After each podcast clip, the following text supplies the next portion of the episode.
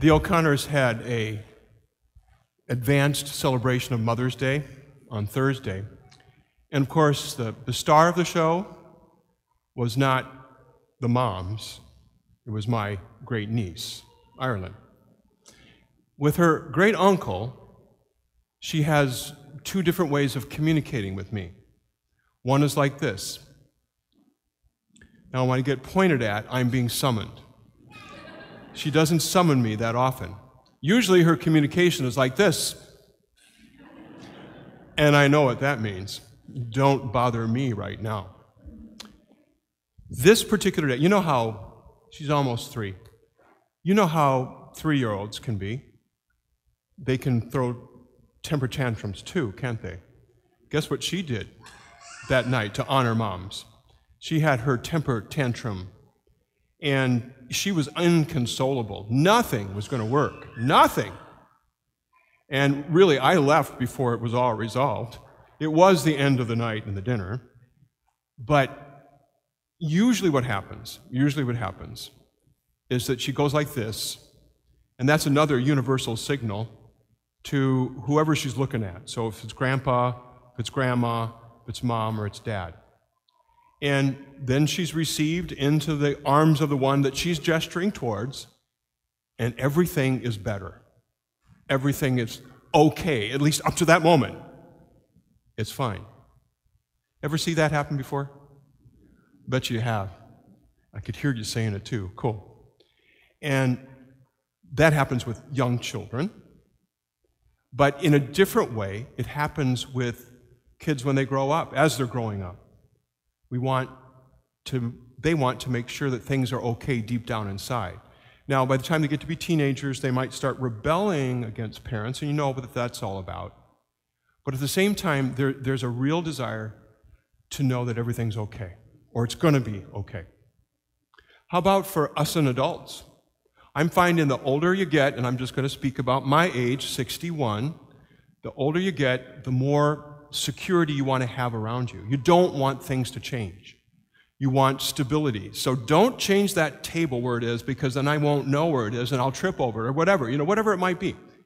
We, we desire, as the older you get, the more stability and security that you desire. Now, in between, you know, as, as adults, we look for a, a sense of, of, of stability, at least somebody, somebody in our lives will bring a sense of balance and, and, and well being to us.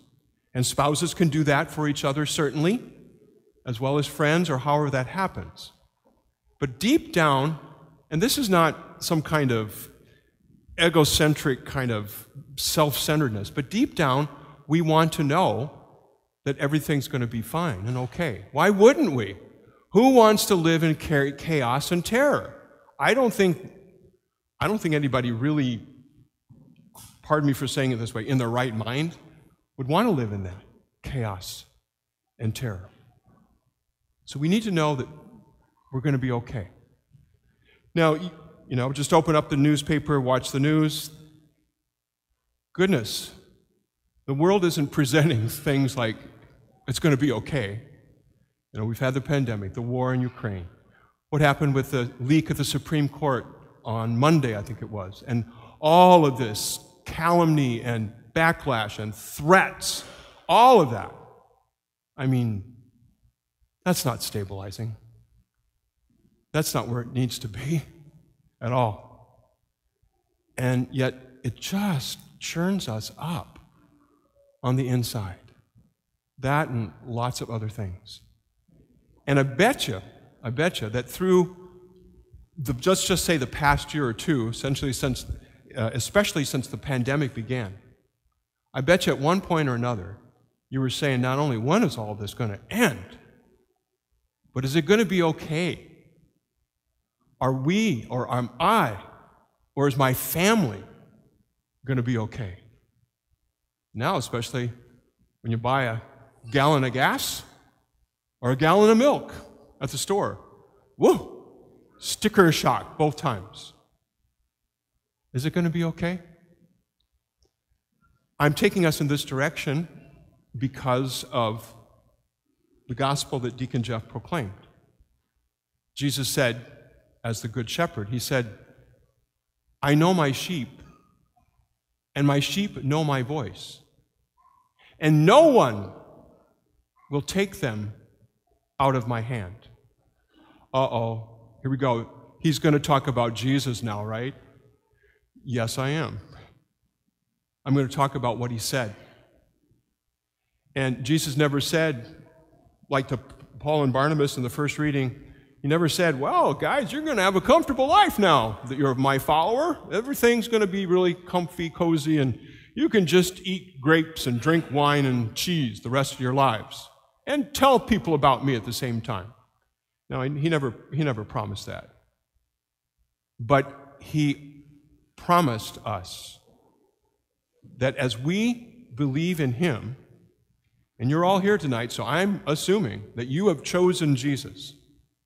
He's promised that as we believe in him, nobody, nobody is going to take us away from him. And no thing, no event, as difficult or even terrible as it becomes, will take us away from him. He's here forever. And that's the long haul. But understandably, and I'm, I'm in the same boat, man, do we lose touch with that. I mean, what Jesus said tonight was really profound. And I could go on and say, and, and you belong to the Father too. That's what Jesus said. You belong to Jesus and the Father. And, and nobody's going to take you away from them. I mean, that is wow, profound. But we can lose sight of that. I get it. I've done it lots of times in my life, and maybe you have too. So part of this becomes a way of how we hear the voice of Jesus, how we hear the voice of Jesus. Because let's face it, you know, when I was talking about kids or adults at the beginning of my homily, we, we need to hear, I'm with you and you're going to be okay. Just deep down, we need to know that and have some peace in our lives. So his voice is important. All right. So on Friday, I was out at Xavier High School, and I had I was speaking to a class of juniors, and I was talking about vocations and vocation of the priesthood specifically. And so I asked for questions towards the end of the class after I spilled coffee all over myself and on the floor. I don't know how I did that, but I did. I asked for questions, and here's what I got.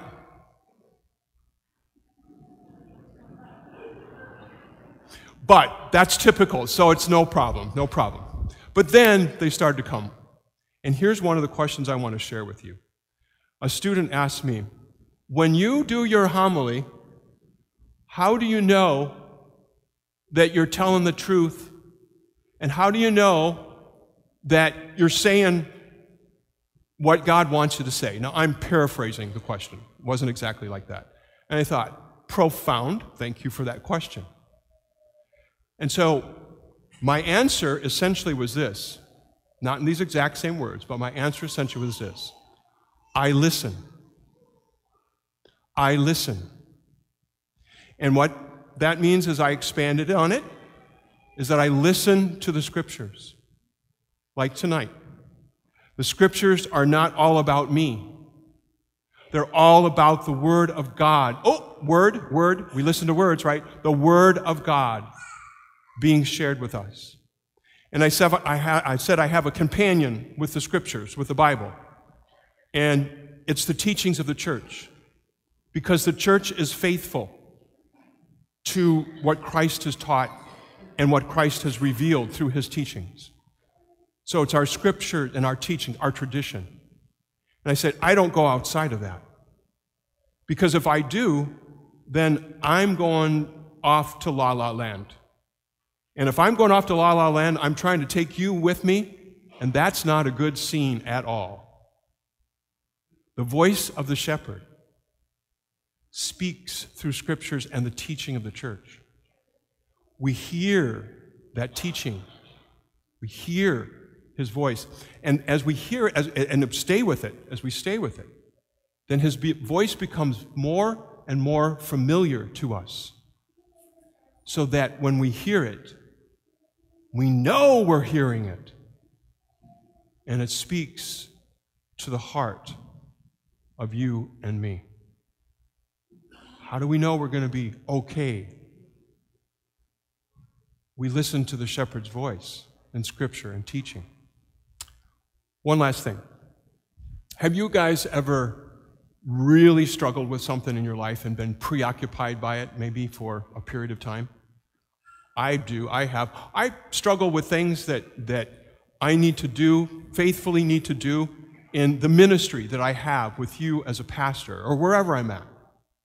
And I can tell you what, now this is my personality type, and you're not all like me, thanks be to God, but I can get all kind of hurricaned up on the inside. And when that happens, I'm more preoccupied on, on what I need to do and the consequences, potentially, what I need to do. And I start listening to myself and, and the fear and all that kind of stuff that gets in the way. And I'm certainly not hearing Jesus. But there are people that come along, either I seek counsel or they just kind of are sent by God into my life.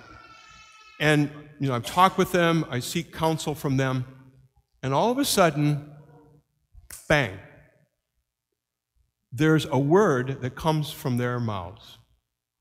You know, they're, they're, they're helping, they're, they're just thinking, following along with what I'm saying. But I know it's a word from the shepherd. And the reason why I know that is because there's peace, not relief, but there's peace that floods, if you will, the insides of me. And peace is a fruit of the Holy Spirit. So I know when I hear the word spoken by a person, and peace comes even in the midst of the hurricane that's on the inside, I know it's the voice of the shepherd. And I know I can listen to it. And I know I can lean into it, even if it means I do things that I need to do that aren't very fun or popular sometimes. The voice of the shepherd. He speaks through other people. But you know he'll be speaking when you find peace from the words that he gives. Otherwise, you wouldn't have peace if it were words other than his. So today, this weekend, Good Shepherd Sunday, is exactly what the doctor ordered. Because we, we need to know that ultimately, in the end, it's going to be okay. Because the shepherd has us, he has us in his hand. The Father claims you as, a, as his own. And we need to hear that over and over again sometimes. And to be assured that the voice of the shepherd speaks. Sometimes, as I've said before, it might be late, but it's always on time.